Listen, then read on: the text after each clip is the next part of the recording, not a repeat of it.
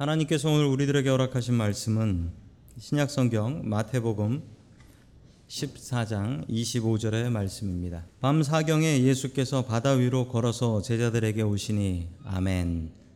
하나님께서 우리와 함께 하시며 말씀 주심을 감사드립니다. 아멘. 자, 우리 옆에 계신 분들과 인사 나누겠습니다. 반갑습니다. 인사해 주시죠. 네, 반갑습니다. 인사 나누겠습니다.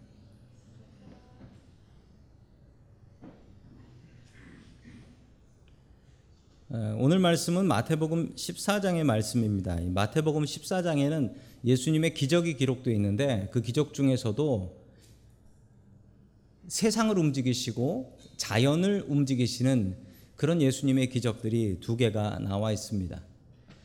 오늘 불렀던 찬양처럼 전능하신 나의 주 하나님은 능치 못함이 없는 하나님이십니다. 그 하나님을 온전히 의지하는 저와 성도 여러분들 될 수 있길 축원합니다. 아멘.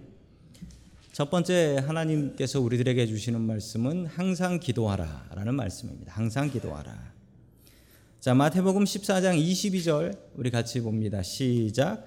예수께서 곧 제자들을 재촉하여 배에 태워서 자기보다 먼저 건 가게 하시고 그 동안에 무리를 헤쳐 보내셨다. 아멘. 예수님께서 제자들에게 배를 타고 빨리 가라라고 얘기하시고 본인은 남아서 무리들을 해산시키고 계셨다라는 것입니다. 이 무리들은 왜 어떻게 모인 무리들이었을까요? 자, 바로 앞절에 그 답이 나옵니다. 그 앞절에 답이 나오는데 우리 21절 봅니다. 시작. 먹은 사람이 아, 왜 어른 되었다. 아멘. 이 바로 앞에 나오는 것이 오병이어의 기적입니다. 오병이어의 기적이 나오고 있어요. 이 기적이 벌어진 곳이 이 베세다라는 곳이었다라고 합니다. 베세다가 어디냐면 저기입니다.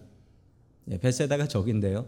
베세다가 어디쯤이냐면 지도에서 보면 그 갈릴리 호수가 있는데 그 갈릴리 호수의 가장 북쪽이에요. 가장 북쪽에 있는 게이 베세다라는 곳이고 아마도 저기 어디에선가 그 5천 명들이 먹고 있었을 그 들판이 되겠습니다. 예수님께서는 이곳에서 설교를 하시고 그리고 배고파하는 백성들에게 먹여 주셨죠. 그 당시 2000년 전에 그 음식 식량의 상황을 설명하자면 이 한 단어가 가장 정확한 설명이라고 합니다. 제로섬 게임이라고 해요. 제로섬 게임. 총량이 정해져 있다는 거예요. 그래서 거기서 내가 하나를 더 집어 먹으면 누구 하나가 못 먹는다라는 겁니다. 지금은 이 농업 생산성이 아주 높아져서 식량이 남아돌기도 하고 그리고 집안에서도 먹다가 버리는 음식들이 있었지만 2000년 전에는 그런 것도 없었습니다. 2000년 전에는 남아서 버리는 음식 없었습니다. 누군가 먹고 또 상했을지라 할지라도 먹어야 살 수 있었던 것이죠. 2000년 전 사회에서는 오늘은 뭘 먹을까 걱정하는 게 아니라 오늘은 먹을 수 있을까? 이 걱정을 하고 살았던 사회였습니다. 예수님의 기적은 상식을 넘어서는 기적이었습니다. 어떻게 먹을 것을 먹었는데 또 늘어나고 또 늘어납니까? 어느 작은 소년의 도시락이었습니다. 빵 다섯 개하고 물고기 두 마리. 뭐 얼마나 대단했겠습니까? 소년의 도시락이었으면 부모님께서 싸주셨을 도시락인데 이게 얼마나 컸겠어요?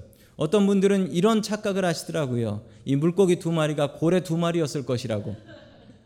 아니 어떻게 소년이 도시락으로 고래 두 마리를 끌고 다니겠습니까? 말이 안 되는 얘기죠. 백성들은 열광했습니다. 세상의 왕들은 오히려 자기들의 먹을 것을 세금이라고 해서 갈취해 갔는데 예수님은 배고픈 백성들에게 먹을 것을 만들어서 나눠주시는 그 모습에 백성들은 정말 환호했고 저분을 왕으로 세우면 되겠다. 저분을 왕으로 세우면 우린 먹고 사는 걱정은 안 해도 되겠다. 거기에 모였던 사람들은 모두 다 환호했습니다. 사람들마다 지지하는 당이 다릅니다. 어떤 분은 뭐 캘리포니아 민주당 사람들이 많다고 하는데 어떤 분은 공화당을 지지하기도 하시고. 근데 공통점이 있더라고요. 어, 먹여 살려주지 못하면 그건 당이 아니다. 이 생각을 하시더라고요. 먹여 살려줘야 그 당이 진짜 당이라는 거예요. 우리는 모두 다 먹고 사는 걱정과 문제를 갖고 살고 있습니다. 백성들은 예수님을 왕으로 세우고 싶었습니다. 그 당시 모였던 사람들이 성경에 몇 명이라고 기록합니까? 5천 명이에요. 근데 5천 명만 모인 건 아니에요. 당시에 사람 수를 셀 땐 성인 남자만 셌어요. 이 도시락을 갖다 바친 소년도 5천 명에 카운트되지 않아요. 그러니 아마 더 많은 만 명이나 2만 명 이상의 사람들이 이곳에 모여 있었을 것입니다. 그 사람들은 예수님을 왕으로 세우기 위해서 환호했습니다.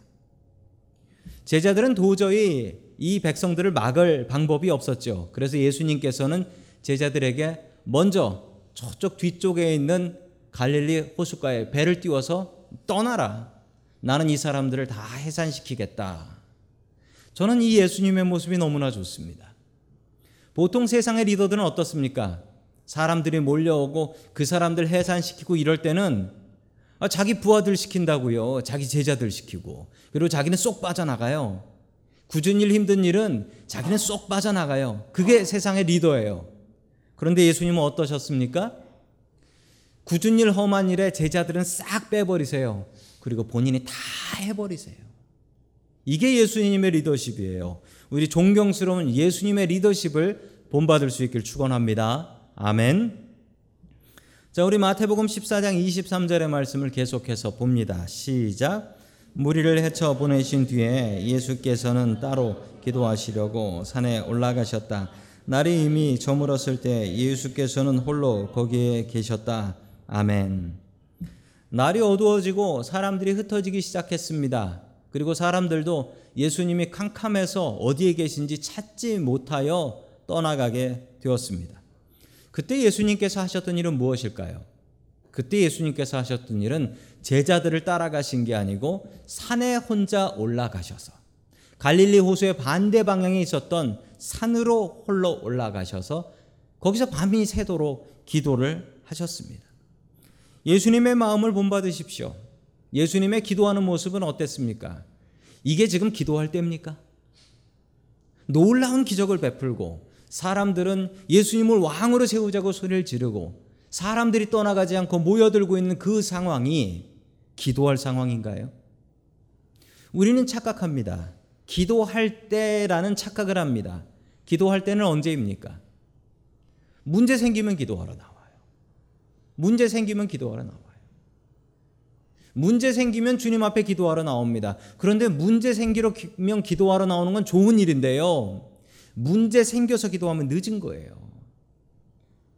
주님께서 해결해 주시지만 이 문제를 통한 상처는 남아있게 된다라는 것입니다. 정말 잘하는 건 문제 생기기 전에 기도하는 것이고 항상 기도하는 겁니다.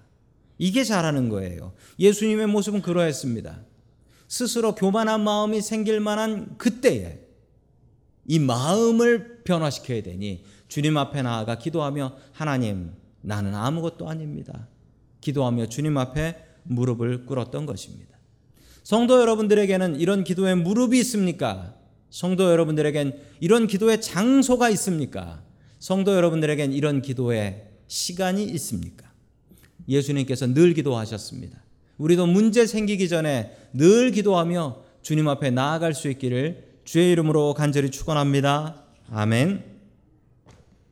두 번째 하나님께서 우리들에게 주시는 말씀은 주님께서는 우리를 찾아오신다라는 말씀입니다. 주님께서는 우리를 찾아오신다.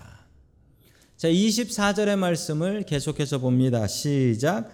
제자들이 탄 배는 그 사이에 이미 육지에서 멀리 떨어져 있었는데 풍랑에 몹시 시달리고 있었다. 바람이 거슬러서 불어왔기 때문이다. 아멘. 갈릴리 호수입니다. 이 호수에 풍랑이 쳤다라는 게 이게 가능한 일일까요? 갈릴리 호수를 좀 알아봐야 될 것 같습니다. 화면에 보시면 저 갈릴리 호수가 있습니다. 성경에 갈릴리 호수 혹은 갈릴리 바다라고도 하는데 그 이유는 그 유대인의 말에는 물이 부족해서 호수하고 바다를 구별하는 말이 없어요. 그래서 성경 번역은 호수라고도 하고 바다라고도 하지만 저건 호수가 맞습니다. 호수가 맞아요. 크기가 어느 정도 되냐면 위아래 길이가 21km 정도 됩니다. 13마일이고요. 폭이 넓이가 11km 됩니다. 7마일 정도가 됩니다. 그리고 깊이는 가장 깊은 곳이 약 50m 정도의 깊이입니다. 우리가 아는 호수하고 비교하자면 Lake Tahoe하고 비교해 보자면 그 Lake Tahoe가 세배더 큽니다. 이 깊이를 생각하면 Lake Tahoe는 깊이가 500m가 넘어가요. 아주 깊은 호수죠. 자, 그렇지만 실제로 저 호수를 가서 보면 끝이 보이긴 해요. 저 멀리 끝이 보이는데 야, 진짜 바다같이 넓구나. 이런 생각이 드는 그런 아름다운 호수입니다. 자, 그런데 저 호수의 특징이 있는데 저 호수의 해발 높이는 마이너스 214m입니다. 그 담수호, 짜지 않은 담수호로서는 지구에서 가장 낮은 곳에 있는 호수입니다. 저 호수에 풍랑이 있을까요? 있습니다. 왜 있냐면 저 호수는 덥습니다. 하루 종일 햇볕을 받아서 호수가 더워지는데 밤이 되면 역전이 되지요. 밤이 되면 역전이 되는데 주변의 땅은 다 식어버리는데 저 호수 물만 따뜻한 거예요. 그러니 저 호수 물이 위로 올라갑니다. 옆에서 바람이 오는데 어디냐면 북쪽에 보면 헬몬산이라는 산이 있어요. 그 산은 어떤 산이냐면 겨울에 눈이 와서 스키 리조트가 지금도 운영되는 곳입니다. 아주 추운 곳 찬바람이 부는 곳입니다. 거기 있는 찬바람이 쓱 내려옵니다. 호수의 물은 따뜻해서 올라가고 찬바람이 불어오고 그러면 엄청난 폭풍이 불기 시작합니다. 어느 정도 폭풍이 부냐면 이 파도가 심한 경우에는 2m까지 사람 키보다 더 높죠? 2m까지 부는데 그런 폭풍이 치기 시작하면은 이런 고기잡이 작은 배들은 감당을 할 수가 없습니다. 빛의 마술사라고 불리는 네덜란드의 화가가 있죠. 렘브란트라는 분이 그리신 그림입니다. 한 400년쯤 전에 그리신 그림인데 잘 설명을 한 것 같습니다. 갈릴리 호숫가에서 풍랑을 맞은 배의 모습. 한 2m 정도의 파도에 저 작은 배가 어찌할 바를 모르고 있습니다. 게다가 오늘 성경은 이야기합니다. 가려고 하는 방향으로 역풍이 불고 있었다. 헤드윈이 불고 있어서 그래서 더욱더 고통받고 있었다라고 합니다. 아마도 저 뱃속에 타고 있었던 12명이 했던 했을 얘기가 상상이 됩니다. 왜냐하면 그 중에는 저 바다에서 어부를 하는 뱃사람이 4명이나 있었어요. 그러니 다른 제자들은 어부했던 베드로를 비롯한 많은 제자들에게 어떻게 좀 해봐라. 어떻게 이 풍랑에서 벗어날 수 있을지 이야기를 좀 해봐라. 어떻게 하면 살 수 있는가? 그들은 저 바다의 전문가였습니다. 그렇지만 저 호수의 전문가도 저 문제를 풀어낼 수는 없었던 것입니다. 아무리 우리가 인생을 살면서 우리가 인생의 전문가라고 할지라도 우리가 풀 수 없는 인생의 문제는 얼마든지 우리를 기다리고 있습니다. 그때 우리가 해야 될 일은 무엇일까요? 주님을 찾고 주님을 의지하는 것입니다.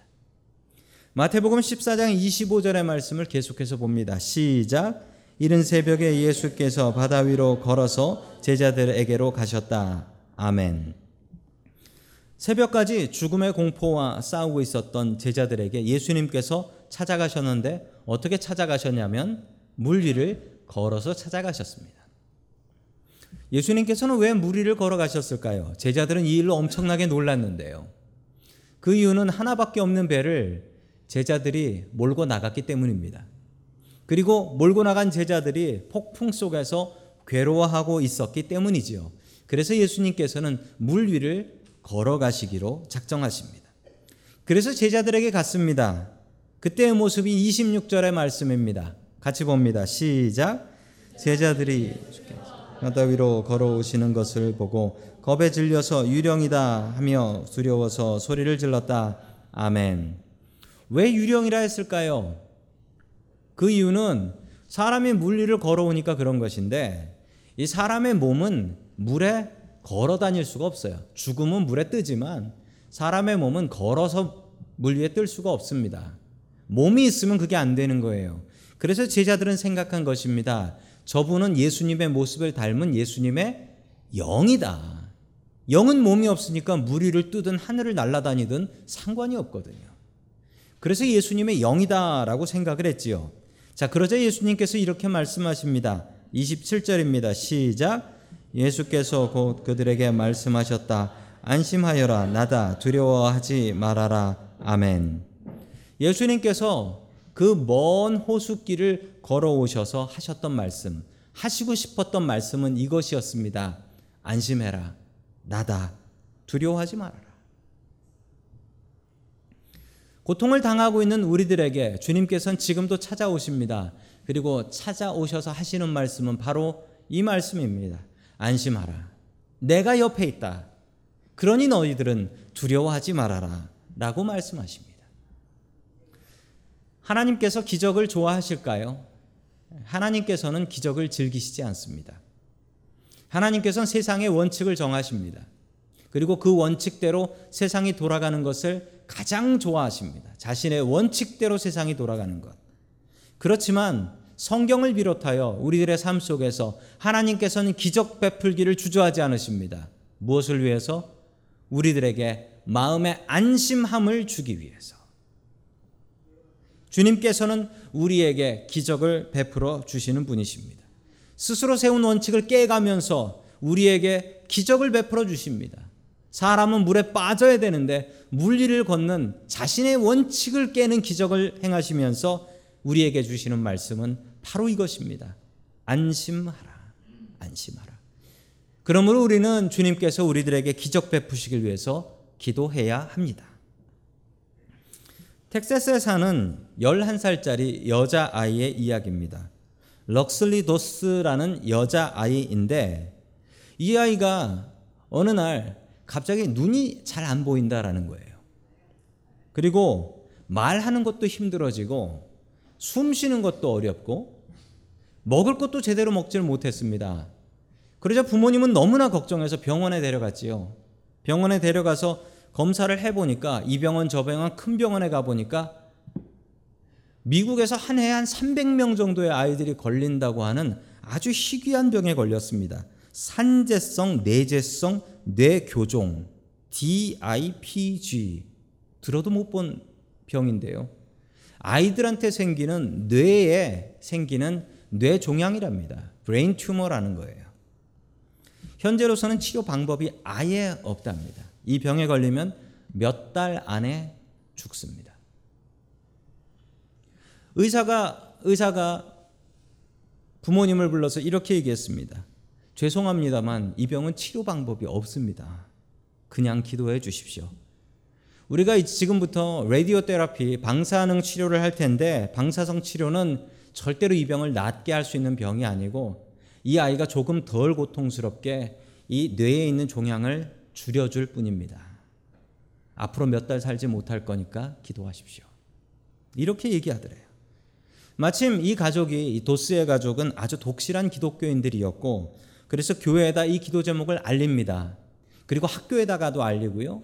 동네에다가도 알리고요. 알릴 수 있는 모든 사람들한테 병을 알리고 기도해 달라고 부탁을 합니다. 그리고 방사선 치료를 두 달을 받고 이 환자가 환자의 뇌가 어떻게 됐는지 확인하기 위해서 MRI를 찍었는데 MRI를 찍고 의사 선생님이 너무나 놀랐어요. 왜 놀랐냐면 저 아이예요. 11살입니다. 아직도. 작년 12월에 나온 뉴스예요. 이쪽을 보시면 뇌 가운데 종양이 커다란 게 자리 잡고 있죠. 그런데 두 달 방사선 치료를 받았는데 이 아이의 종양이 그냥 없어져 버렸어요. 이쪽 보시면 확인하시죠? 아예 없어져 버렸어요. 그냥 완전히 정상이 돼 버렸어요. 학계에 이런 병이 치료된 예가 없대요. 참 이상한 일입니다. 감사한 일이지만 이상한 일입니다. 원인을 찾을 수가 없네요. 라고 이야기하자 이 아버지가 크리스찬 포스트라는 아, 신문사에 이렇게 이야기를 했습니다. 뭐라고 얘기했냐면 의사는 원인을 찾지 못했지만 우리는 찾았습니다. 이 일을 행하신 일은 바로 하나님이십니다. 그 기도대로 된 것입니다. 지금도 건강하게 살아가고 있습니다. 하나님께서는 필요하다면 우리들에게 기적을 베푸시는 분이십니다. 내가 고통당할 때 주님께서는 어디 계신가? 우리는 종종 불평을 합니다. 내가 고통당할 때 주님께서는 내 옆에 계십니다. 그리고 이렇게 말씀하십니다. 안심해라. 나니 두려워하지 말아라. 주님께서 우리에게 찾아오십니다. 주님께서 오시지 않으시면 우리가 세상 천지 어디에 가서 우리의 주님을 만날 수 있겠습니까? 오늘 주님께서 주시는 귀한 말씀처럼 우리가 고통당할 때 주님은 우리의 옆에 계십니다. 다른 데서 도움을 구하지 마십시오. 이 도스의 가족이 기도를 통하여 응답받았던 것처럼 우리도 주님 앞에 기도하며 응답받을 수 있기를 주의 이름으로 간절히 축원합니다. 아멘. 세 번째 마지막으로 하나님께서 우리들에게 주시는 말씀은 믿음으로 도전하라 라는 말씀입니다. 믿음으로 도전하라. 자, 28절의 말씀 같이 봅니다. 시작. 베드로가 예수께 말하였다. 주님, 주님이시며 나더러 물 위로 걸어서 주님께로 오라고 명하십시오. 아멘. 고통 속에 방황하고 있었던 제자들 가운데 예수님께서 오셨습니다. 물 위로 걸어오고 계십니다. 그러면 보통 일반적인 반응은 무엇일까요? 주님 빨리 오십시오. 우리를 구원해 주십시오. 아마 이런 반응이었을 것입니다. 그런데 베드로의 반응은 너무나 달랐습니다. 아마도 어부였던 그는 이 풍랑 속에서 가장 좌절하고 있었을 사람일 거예요. 내가 할 수 있는 게 아무것도 없구나. 그런데 베드로의 반응은 너무나 재밌습니다. 예수님을 향해서 이렇게 이야기합니다. 주님, 주님이시면 나더러 물 위로 걸어서 주님께 오라고 명령해 주십시오라는 것입니다. 그냥 물 위로 뛰어든 것도 아닙니다. 주님께 주님, 저도 걸을 수 있게 해 주십시오. 라고 주님께 허락을 받습니다. 그리고 허락받고 물로 들어가지요. 허락받는 것이 참으로 중요합니다. 제가 한국에서 목욕탕 갔을 때 목욕탕에 이런 간판이 붙어 있었습니다. 정말 놀라운 간판이었는데요. 저는 하나님께서 저에게 말씀해 주시는 줄 알았습니다. 카운터에 맡긴 것만 책임짐이라는 것이었습니다. 맡긴 것만 책임진다라는 거예요. 우리 주님께서도 동일하게 우리에게 말씀하십니다. 맡긴 것은 책임진다. 그리고 주님께 허락받은 것은 책임진다. 진짜 주님께서 다 책임지셨습니다. 베드로가 무리를 걸어가는 것도 책임지셨고 빠졌을 때 건져 주시는 것도 책임지셨습니다. 주님께 허락 받으십시오. 맡긴 것은 주님께서 책임지는 줄 믿으시기 바랍니다. 아멘. 자, 29절의 말씀 같이 봅니다. 시작. 예수께서 오너라 하고 말씀하셨다. 베드로는 배에서 내려 물 위로 걸어서 예수께로 갔다. 아멘. 베드로는 예수님의 명령을 듣고서 물 위로 걸어가기 시작했습니다. 어, 세상에 물 위를 걸어간 사람은 두 명입니다. 예수님과 어, 베드로. 베드로는 잠깐 잠깐 걸었습니다. 자, 계속해서 30절 말씀입니다. 시작. 그러나 베드로는 거센 바람이 불어오는 것을 보고 무서움에 사로잡혀 물에 빠져 들어가게 되었다. 그때 그는 주님 살려 주십시오 하고 외쳤다. 아멘. 베드로는 거센 바람이 불어오는 것을 보고서 문제가 생겼습니다. 베드로가 어부인 게 문제입니다. 다른 사람이면 모르겠는데 베드로가 어부라 바람이 불어오는 것을 보면서 아이고 이러면 파도가 치는데 이걸 알게 된 거예요. 그리고 어디서 파도를 치나 보자. 이 생각을 하기 시작한 겁니다. 그때 물속에 빠져들게 되었다라고 합니다. 여기서 중요한 사실이 있습니다. 베드로가 성공했을 때 무리를 걷는 걸 성공했을 때는 언제였습니까? 주님만 바라봤을 때입니다. 베드로가 실패했을 때는 언제였습니까? 주님 말고 다른 것을 바라보았을 때였습니다. 우리의 인생에도 마찬가지입니다. 오늘 우리가 불렀던 찬양이 있습니다. 주만 바라볼지라. 우리가 주님을 바라보면 세상이 나를 아무리 흔들려고 해도 흔들리지 않습니다. 겁내지 않습니다. 안 보는데요. 신경 안 쓰는데요. 그런데 우리가 주님을 바라보지 않고 앞으로 나에게 이런 고통이 올 건데 저런 고통이 올 건데 그 고통 때문에 죽는 게 아니라 그 고통을 염려하면서 죽어갑니다. 그래서 우리가 주님을 바라봐야 합니다. 시험이 다가올 때 우리가 제일 먼저 해야 될 것은 주님을 바라보는 것입니다. 베드로가 참 잘했습니다. 물에 빠져들게 되었습니다. 그때 베드로가 했던 건 무엇입니까? 다시 주님을 바라봤습니다. 그리고 이렇게 얘기하죠. 주님, 살려 주십시오. 우리가 고난을 당한다면 우리가 해야 될 일이 무엇일까요? 오직 주만 바라볼지라. 주님 바라보고 주님 살려주십시오 라고 외쳐야 합니다. 그래서 베드로는 구원을 받게 됩니다. 베드로가 참 잘했지요. 베드로가 어부였기 때문에 수영 잘했을 것입니다. 많은 사람들은 이런 상황에서 다른 반응을 보일 거예요. 물에 빠져들면 수영해서 어떻게든 수영해서 배로 가면 되는 거 아닙니까? 베드로는 수영하지 않았습니다.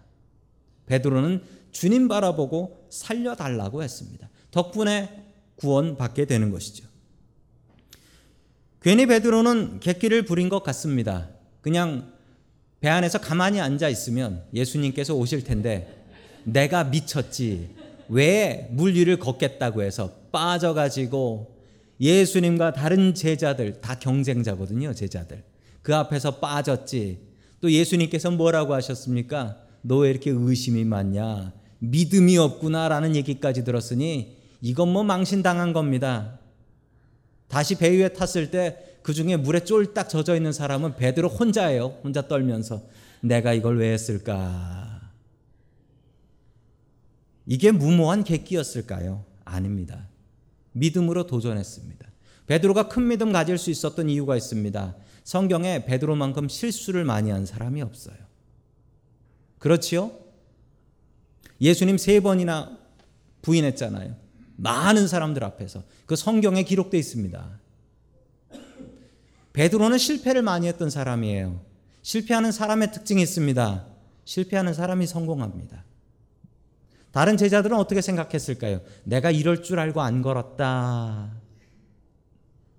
그런데 실패하지 않는 사람은 성공하지 못합니다. 자기가 뭔가 계속 노력해야지 내가 뭘 틀리고 내가 뭘 못하는지를 알아야지 그걸 고칠 거 아닙니까? 그런데 다른 제자들은 안 해보고 나는 너보다 낫다. 내가 내 믿음이 더 크다. 나는 너보다 낫다. 이러고 앉아 있는 거예요. 도전을 해야 합니다. 그래야 얻을 수 있어요. 미국 생활을 오래 하면 영어가 늘까요? 다, 답을 못 하실 거예요. 미국 생활을 오래 하면 영어가 느는 게 아니라 배짱이 는다라고 합니다. 왜 그럴까요? 내가 틀릴까봐 안 쓰는 거지요. 어. 내가 문법적으로 틀릴까봐. 그리고 집에 와서 막 내가 왜 의문문을 그렇게 썼을까? 내가 왜 주어에다 동사를 그걸 갖다 붙였을까? 신경 안 써요, 미국 사람들은. 틀려야지 배워요, 틀려야지. 베드로가 잘했던 건 무수히 틀렸습니다. 대답할 사람은 베드로가 먼저 손들고 틀리고. 그러고서 깨닫는 것입니다. 그러고서 깨닫는 것은 아, 내가 잘못된 문제가 있구나라는 것을 깨달아 아는 것입니다. 지난주에 아쉽게도 아쉽게도 어, 우리 동네 농구팀이 캐나다 팀한테 지고 왔습니다. 졌어요. 농구를 보면서 늘 생각나는 사람이 한 분 있습니다. 바로 이 사람입니다. 에어 졸단이라고 하는 마이클 졸던이라는 선수죠. 아우, 이 선수보다 대단한 농구 선수는 인류 역사상 없습니다. 대단한 선수였습니다. 이 선수가 최고인데 이 선수가 아주 한심한 일을 했던 것을 기억하시는 분들이 계실 거예요.